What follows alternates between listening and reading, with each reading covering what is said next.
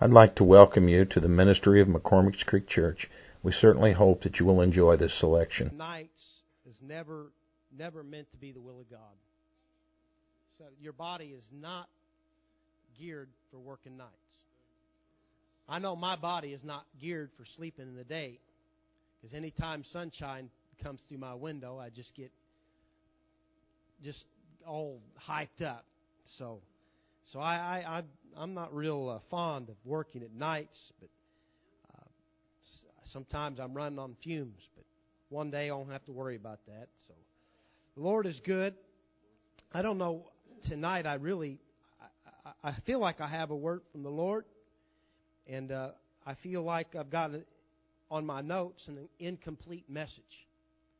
And I don't like that feeling, but I know God's going to finish it. Man, it's good to see you all you young, fine men up here. You got my back. I mean, don't feel obligated to stand there all night. I don't want you guys to drop, okay? But I feel tonight that God is going to move in some hearts. And I'm not preaching for response tonight. I refuse to preach for your emotion or whatever. It's nice to have an amen, because the last time I checked, God, we love them, but we're not Methodist and we're not Baptist folks. We don't sing with hymnals, and we're apostolic. And from the last time I checked, we serve the same God that poured out the Holy Ghost on the day of Pentecost with fire and with tongues and with wind.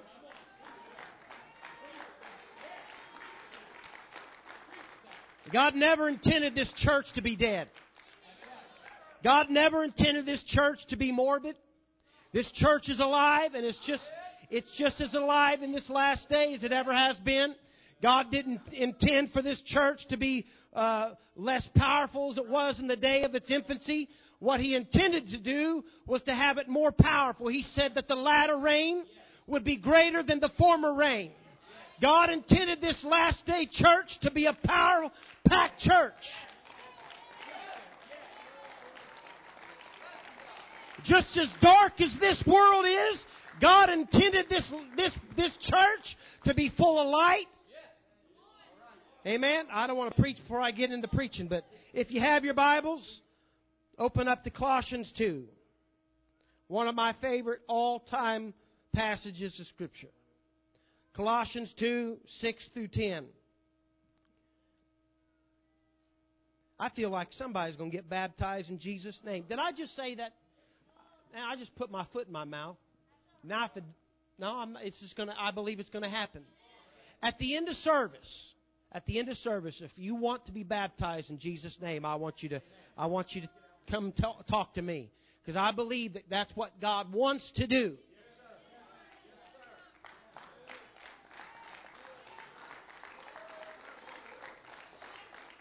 sir. It's the will of God. The Bible says the will of God for no man to perish, but there's people dying every day because men stand in the way of the will of God. It's the will of God tonight for somebody to receive the Holy Ghost. It's the will of God for somebody to be baptized in Jesus' name. And if it doesn't happen, it's because men stood in the way of it. Now, I'm telling the truth, right? So tonight, it's the will of God. So if you want to be in the will of God, you get baptized in Jesus' name. As ye have therefore received Christ Jesus the Lord, so walk ye in Him. Say, it's all about Jesus. It's all about Jesus. Talking about Jesus, rooted and built up in Him and established in the faith as ye have been taught, abounding therein with thanksgiving. Beware. You've ever seen that sign, beware of a dog? It means your complete attention. You better be on your toes. Beware, lest any man spoil you through philosophy and vain deceit, after the tradition of men, after the rudiments of the world, and not after Christ. For in Christ, for in Jesus, in Jesus Christ dwelleth the fullness of the Godhead bodily. Father, Son, and Holy Ghost. In Jesus' name. For in Him dwelleth the fullness of the Godhead bodily, and ye are complete in Him, which is the head of all principality and power. The Bible says that Jesus Christ is the head of all principality and power.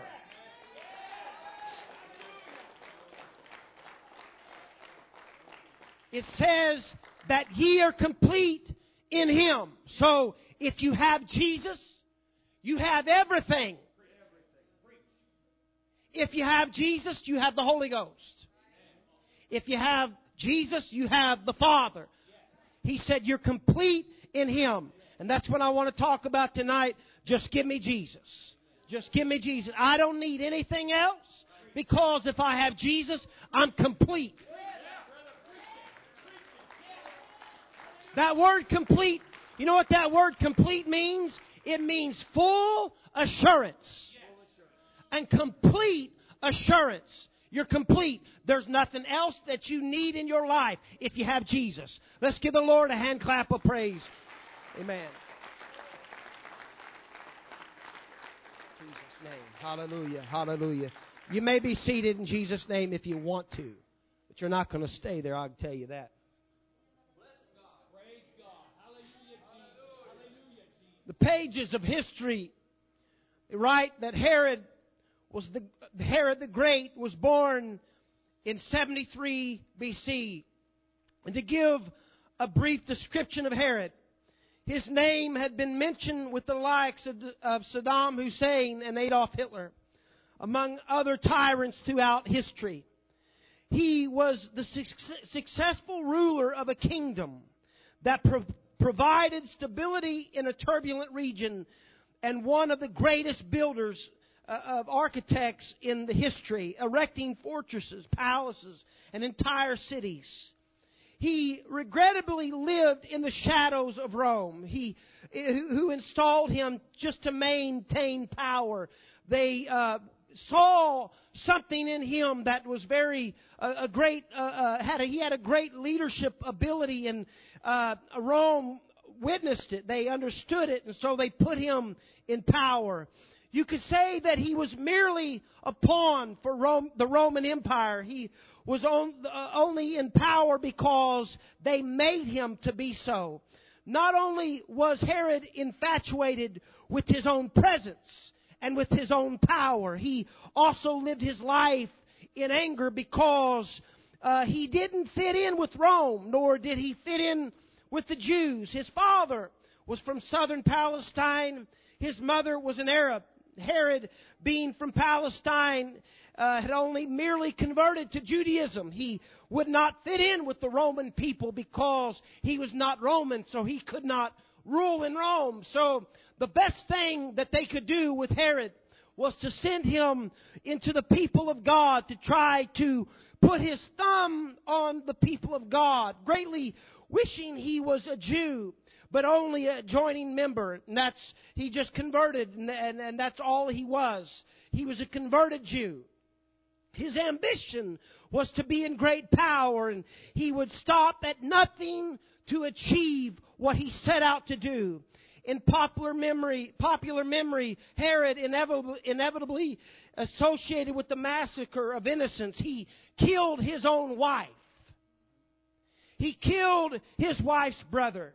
He killed his own grandfather, and his own 3 sons. He killed numerous of people that he assumed that would eventually be a threat to his kingdom. Anyone that he killed, he did it out of paranoia, worried that somebody would take the throne away from him. History claims that the victims were too many to count. Many innocent men and women were taken to their homes. They were burnt alive. They were crucified. They were beheaded. They were boiled in oil. They were gutted, and they were hung up and set on fire just to light up the town city. And that was what he did. He lived death. He lived to try to bully people into thinking that he was the greatest thing on the planet. And that's all he was good for was to bully people. I'm trying to find the word. He intimidated people. Isn't that just like the devil? The Bible says in the second chapter of Matthew that the Virgin Mary gave birth to the Savior and the Redeemer of this world, the one called Jesus Christ. And it was written that there were three wise men came from the east wanting to worship that infant Jesus. And when Herod the king had heard these things, he was troubled. He was distraught. Herod, being the so-called king of Israel, began to feel threatened. And the thought of somebody taking his kingdom away from him, it drove him crazy. He began to lose sleep at night. It drove him crazy. He didn't want to eat anything. He was just sick of worrying about people trying to take his kingdom from him. And then he gathered all the priests and all the scribes together, and he demanded of them where Jesus Christ should be born. He made the excuse. He said, I would like to take him gifts. That's why I want to know where the one is going to be born. I want to give him gifts. And they told him that he was to be born in Bethlehem, just like the prophet had foretold. And the prophet said, And thou, Bethlehem, in the land of Judah, art not the least among the princes of Judah. And out of thee shall come a governor that shall rule my people in Israel. I believe at that very moment when they spoke those words to Herod, I believe that the king's blood began to boil. I believe that his blood pressure went exactly through the roof. The prophet's words had just put him out of a job, because of he heard the one called Jesus that was going to eventually be the king of Israel. And I'm going to tell you something. The Bible went on to tell that Herod's anger began to grow because no one would tell him exactly where Jesus was located. So Herod becomes so paranoid that he took the 8 boys ages from 2 and under, and he began to slaughter them in hopes that Jesus would be one of them. Now, I'm getting ready to quit giving you a history lesson, but we're getting ready to have church, you hear me? I'm going somewhere. To me, there is something extremely incredible about this historical event. Don't get me wrong. I find it rather despicable that someone could do such a cowardly thing like kill a bunch of babies just to find one. Just to find one. He went into homes and he took mothers' babies out of their arms and he threw them in the rivers. He nailed them to crosses. He beheaded them. He cut them in half. A powerful king like Herod. He was one of the great architects of this world. He was fiercely scared. People were scared of him. He was wealthy. He was protected by all of the Roman Empire. He had exactly no remorse to the ones that he killed. He wasn't scared of anything. He wasn't scared of anything. But somehow, even though that he was as powerful and fierce as he was, even though that he had the whole Roman army in his corner waiting to fight for him, even though that he had no feelings of the innocent victims and bodies and his wife and his 3 sons and his grandfather and a bunch of babies, he wasn't remorseful about any of it. He didn't have any kind of feelings one way or the other. I come tonight to tell you that even though he was as powerful as he was scared of a baby boy named Jesus.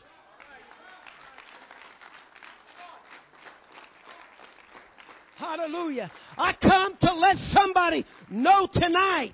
I come to give somebody here good news. I come here tonight to give you hope that even though that the domain of hell may look powerful and look vicious and look like it cannot be taken down, can I tell you that all of hell trembles at the name of Jesus? Hallelujah. You should be excited about that. Can I tell you that as powerful as the devil is in this world tonight, as much as havoc as he's caused in this world, when the name of Jesus begins to utter, all of hell begins to tremble. I don't think we realize how powerful we are. I don't think you realize how powerful this church is. Can I tell you this? That the only thing that makes the devil tremble is the people of the name. Hallelujah. Hallelujah.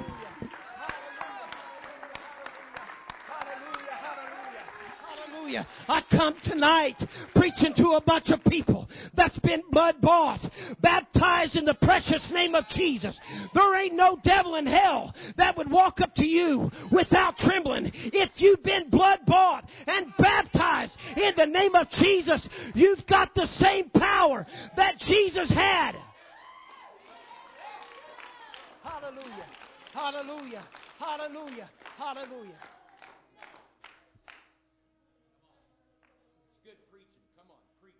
You know why we live in fear? You know why we live in fear? Because we're not really truly convinced who we truly are. If the devil could just realize who my dad is, he would think twice about unleashing sickness and diseases and cancer on the people of God.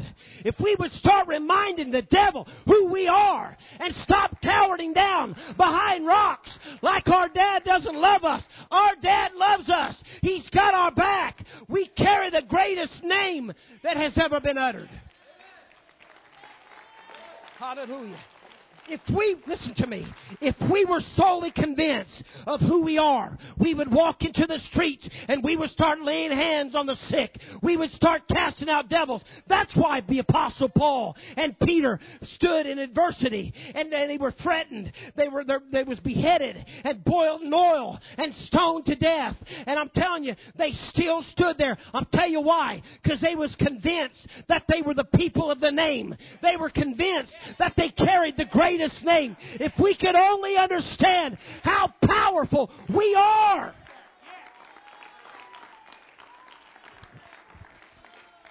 We would have less sleepless nights. We would have less panic attacks. We would have less depression and oppression. If we could just, the devil's fighting me right now, but I'm telling you right now, I'm going to break through this. Do you understand who you are? You're the child of the Most High God.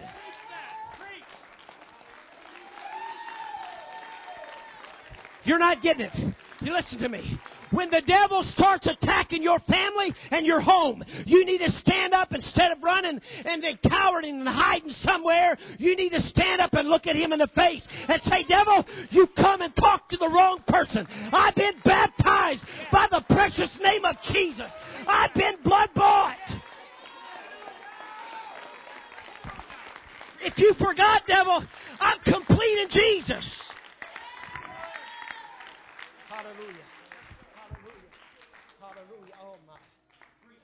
I thought that was going to go over better than what I thought. I get so righteously angry at hell because he attacks our home. I can't stand bullies. And that's exactly what the devil is. He's a bully.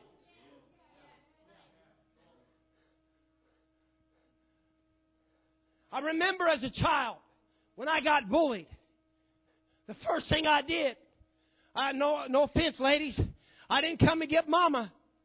I come and got my dad.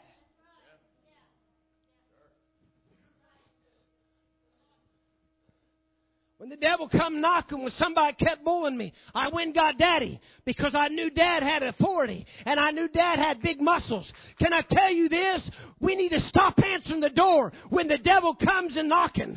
We need to get hold of dad and say, dad, you need to answer the door. If you're tired of losing battles, you need to stop fighting them on your own. You need to find dad. That's not a cowardly way out. I'm going to stand right behind Dad because Dad has authority and Dad can cast out devils. That's the only way it's going to happen. Hallelujah. What happened to us? We've thrown Jesus out. First thing we do, when we get sick and we get depressed, we go find a pill to try to make us feel better. Why in the world is Jesus our last resort?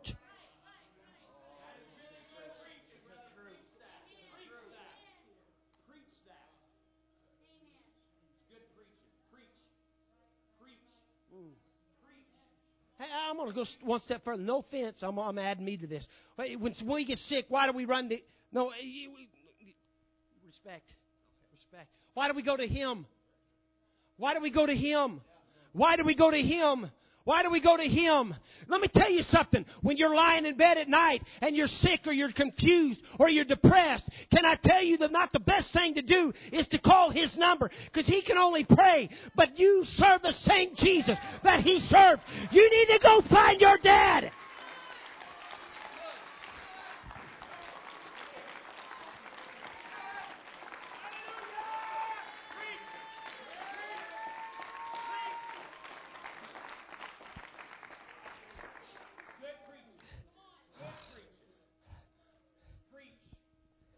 But obviously entered into the time in which the name of Jesus is under intense fire scrutiny from the leaders of our world. It just makes me so sick. Taking prayer out of schools, I know it. I hate it. And it angers me. It angers me when my son comes home and tells me, or my sons come home and tell me, "Oh, Dad, we can't talk about Jesus in our school, but they can talk about Muhammad." And at first, I get angry, a carnal anger. And it just frustrates the time out of me. And I start pointing my fingers and blaming leaders. Well, first of all, I'm going to tell you, it's not our leaders' fault. It's Mom and Dad's across the world's fault.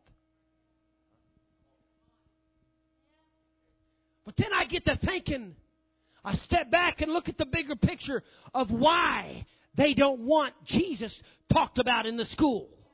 Why do not they don't want the Ten Commandments on the lawns of our courthouse? Why don't they want to pray anymore before the basketball games? And why don't we want to talk about God? But this is going out on. Is this getting recorded? I may have graffiti written on my house before it's over with. I get so sick. Throw away the politically correctness. I'm just over it. I get sick of it. That it's okay if you're a Muslim, that at a certain time of the day, they get down and they begin to pray. And they begin to pray out to Allah and Muhammad. Nobody cares about it. And it makes me angry. Until I get to thinking about this. That's the reason that they don't get angry, because those Muslims are laying down on the floor, is because Allah is still in the grave and He's no threat.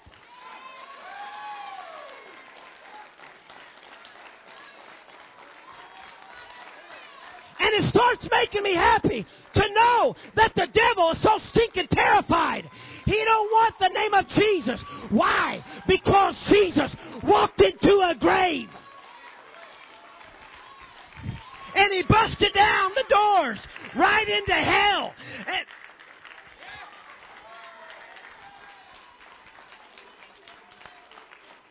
And He walked out with keys to death, hell, and the grave. And He kicked the devil in the teeth. Can I tell you that the devil wasn't even safe in his own home? And Jesus didn't even have to have a key to walk in. He walked in and He said, "I know you thought I was dead, but now I'm in charge."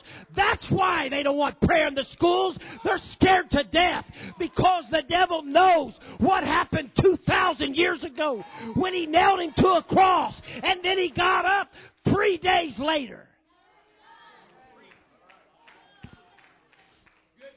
Oh, hallelujah. Hallelujah. Hallelujah. Hallelujah. Hallelujah. Hallelujah. Good preaching. Preach. Puts it in different perspective, doesn't it? It makes me happy. Because if you weren't a threat, if you and I were not a threat, they wouldn't try to shut our doors. Yes, sir. Hear it. If we weren't a threat, they wouldn't be painting junk on our church building. But since we're a threat, the devil's going to do everything in his power to confuse you and depress you and beat you down. You ought to take that as a compliment.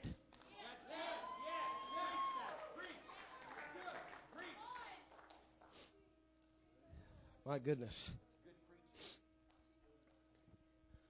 But the problem, it seems that that spirit to shut the name of Jesus off, it has seeped into our churches. And I don't want to offend anybody in here, but I'm just going to tell you the truth.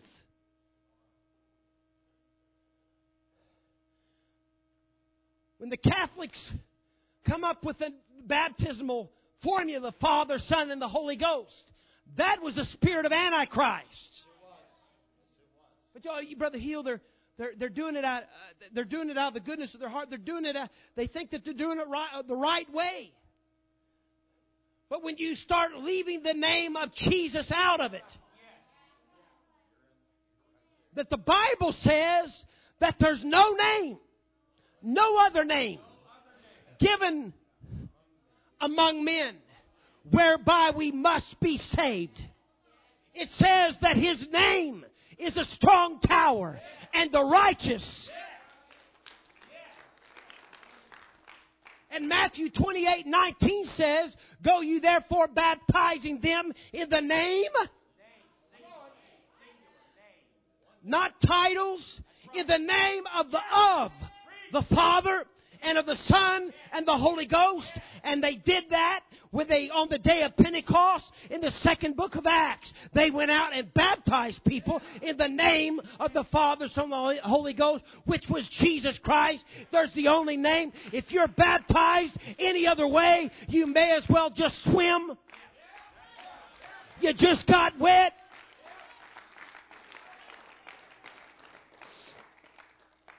But they've taken it out of our churches.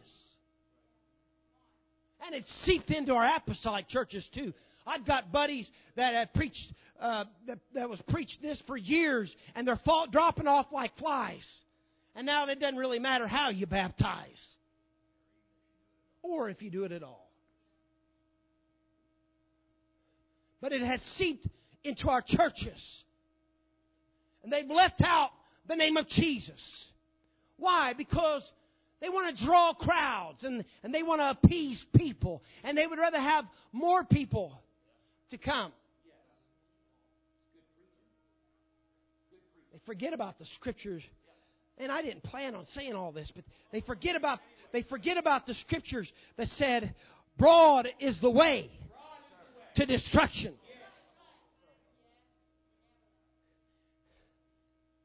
And narrow is the gate to heaven. And so there's all going to be all kinds of religions leading you straight to hell. But unless you go on the straight, in the straight gate, in the narrow gate, which Jesus said, "I am the door. No man cometh unto the Father but by me." Jesus Christ was access to the Father. And if you go any other way, you're a thief and a robber. So unless you have the name of Jesus applied to your life, you're not saved.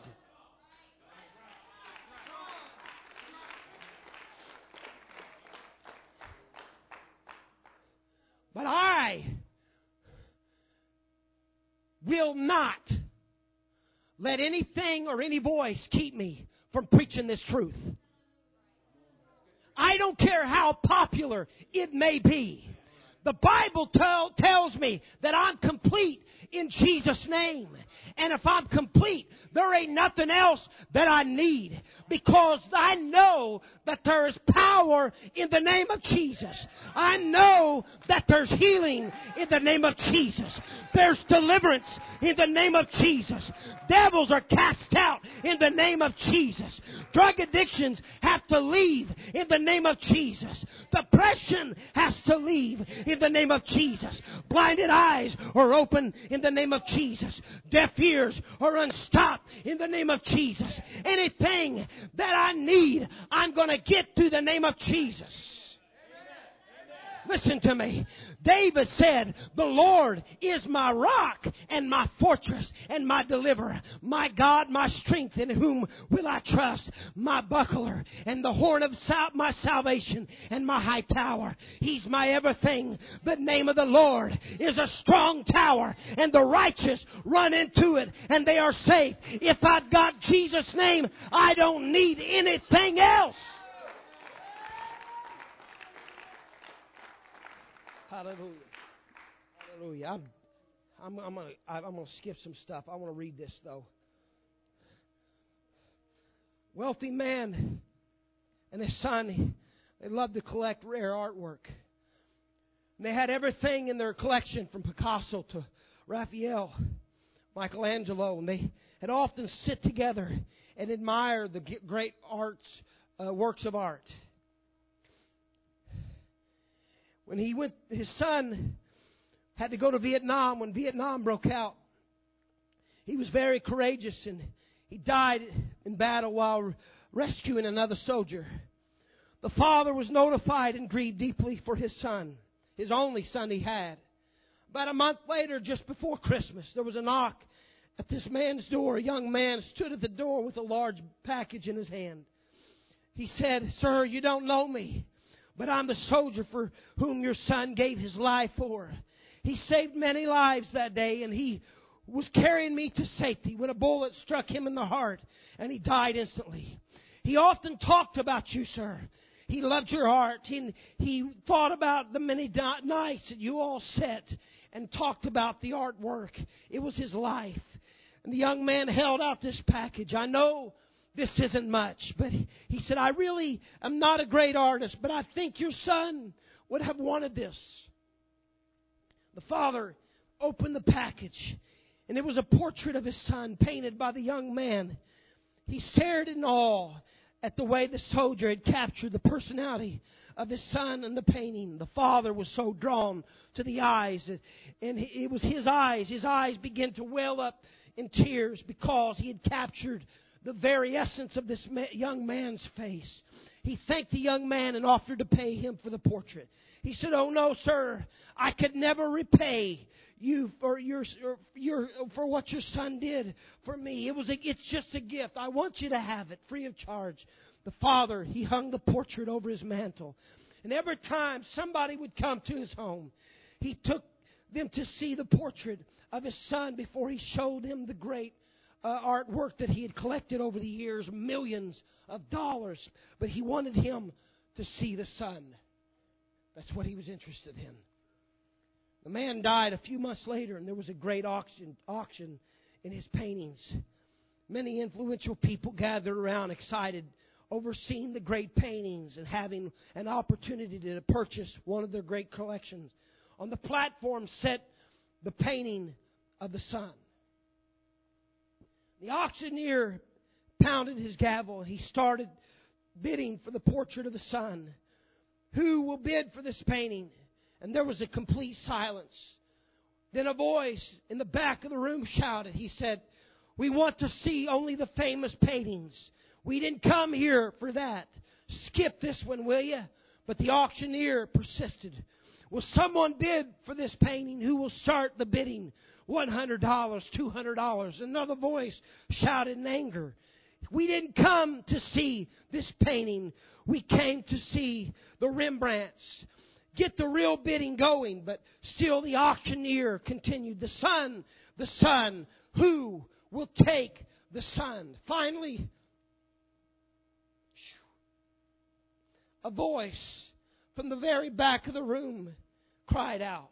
It was the longtime gardener of the man and his son. He said, I will give you $10 for that painting. And he was a poor man that all he could afford was just $10. And the auctioneer said, 10, who will give 20? Give it to him for 10, he said. Let's see the Rembrandts. Let's see the masters. We don't want to see the one. Give him the bid for $10. Nobody else would give him any more money. The crowd became angry and didn't want the painting of the son. They wanted the more worthy investment for their collections. And the auctioneer, he pounded his gavel. Going once, going twice, sold for $10. A man sitting on the second row shouted, now let's get on with the real collection. The auctioneer laid the gavel down and he began to walk away. He said, I'm sorry, the auction is over. When I was called to conduct this auction, he said, I was told there was a secret stipulation in the will. I was not allowed to reveal the stipulation until this time. Only the painting of the son would be auctioned. Whosoever bought the painting of this son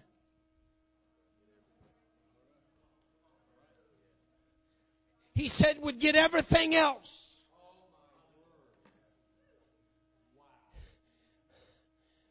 If you don't want the son, you're not getting anything. If you don't chase after the son, you don't get anything. Why? Because when you have the son, you're complete in him. When you're baptized in Jesus' name, you get everything. You get all the riches of the Father. Let's all stand. I'm done, but I'm not done. Hallelujah, hallelujah. All over this place, let's raise our hands to Jesus. Hallelujah, hallelujah, hallelujah, hallelujah. Hallelujah. Hallelujah, hallelujah, hallelujah, hallelujah, hallelujah.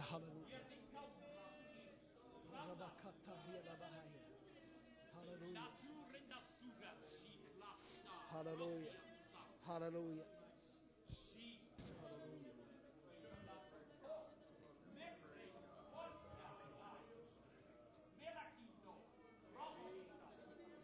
Hallelujah, hallelujah, hallelujah, hallelujah. Hallelujah, hallelujah, hallelujah. There is an anointing in this place right now that I'm not going to let go until I feel it released. That God is here right now. He wants to cleanse minds. I want you to hear me.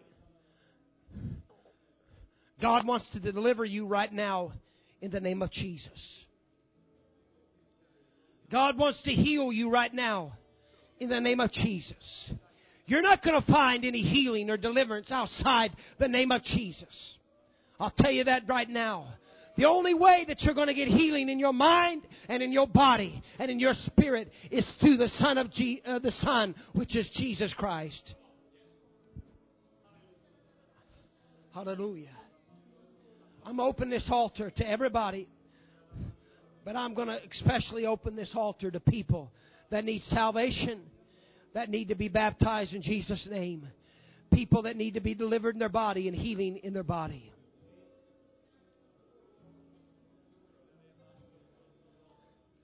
Sister Christina, do you feel like coming down here?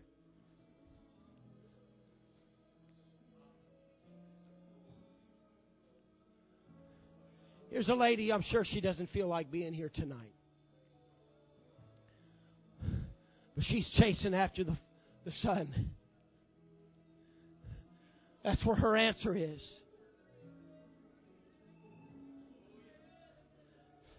Now, if you've ever prayed a prayer of faith in your life, I want you to pray it right now. At the beginning of this service, and even beginning this morning, there's been a spirit of victory that has been in this church. You felt it this morning. We felt it tonight. And I believe that is a confirmation. I felt the working of miracles in this place tonight. Still here. And I believe that if we can speak the word of faith, I believe God is going to give a miracle. whether it's Sister Christina or if anybody else is here and needs a miracle from God. God is here to perform a miracle. We're going to speak that. If you would raise your hand if you need a miracle tonight.